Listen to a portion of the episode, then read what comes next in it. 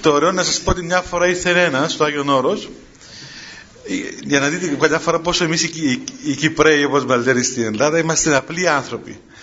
Ήρθε ένας Κυπρέος λοιπόν στο μοναστήρι και λέει θέλω να εξομολογηθώ. Ήρθα στο Άγιον Όρος να εξομολογηθώ.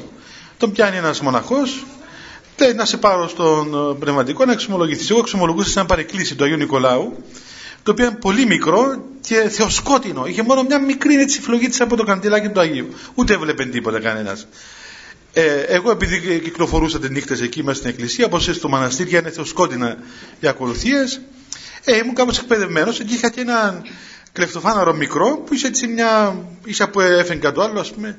Οπότε έρχεται ο κύριος αυτός, του φαίνεται, του λέω καθίστε απέναντι, ε, κάθισε, κοντά ήταν μικρό το εκκλησάκι, μου λέει πάτερ μου ε, ήρθα στο Άγιον Όρος, είχα μεγάλη επιθυμία να έρθω στο Άγιον Όρος για να βρω εδώ ένα γέροντα με άσπρα γένια να εξομολογηθώ.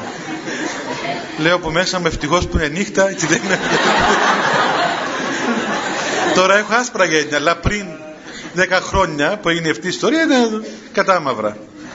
Ήμουν 32 χρόνων και λέει δεν ήθελα να εξομολογηθώ στην πατρίδα μου γιατί ε Κύπρος λέει μικρός τόπος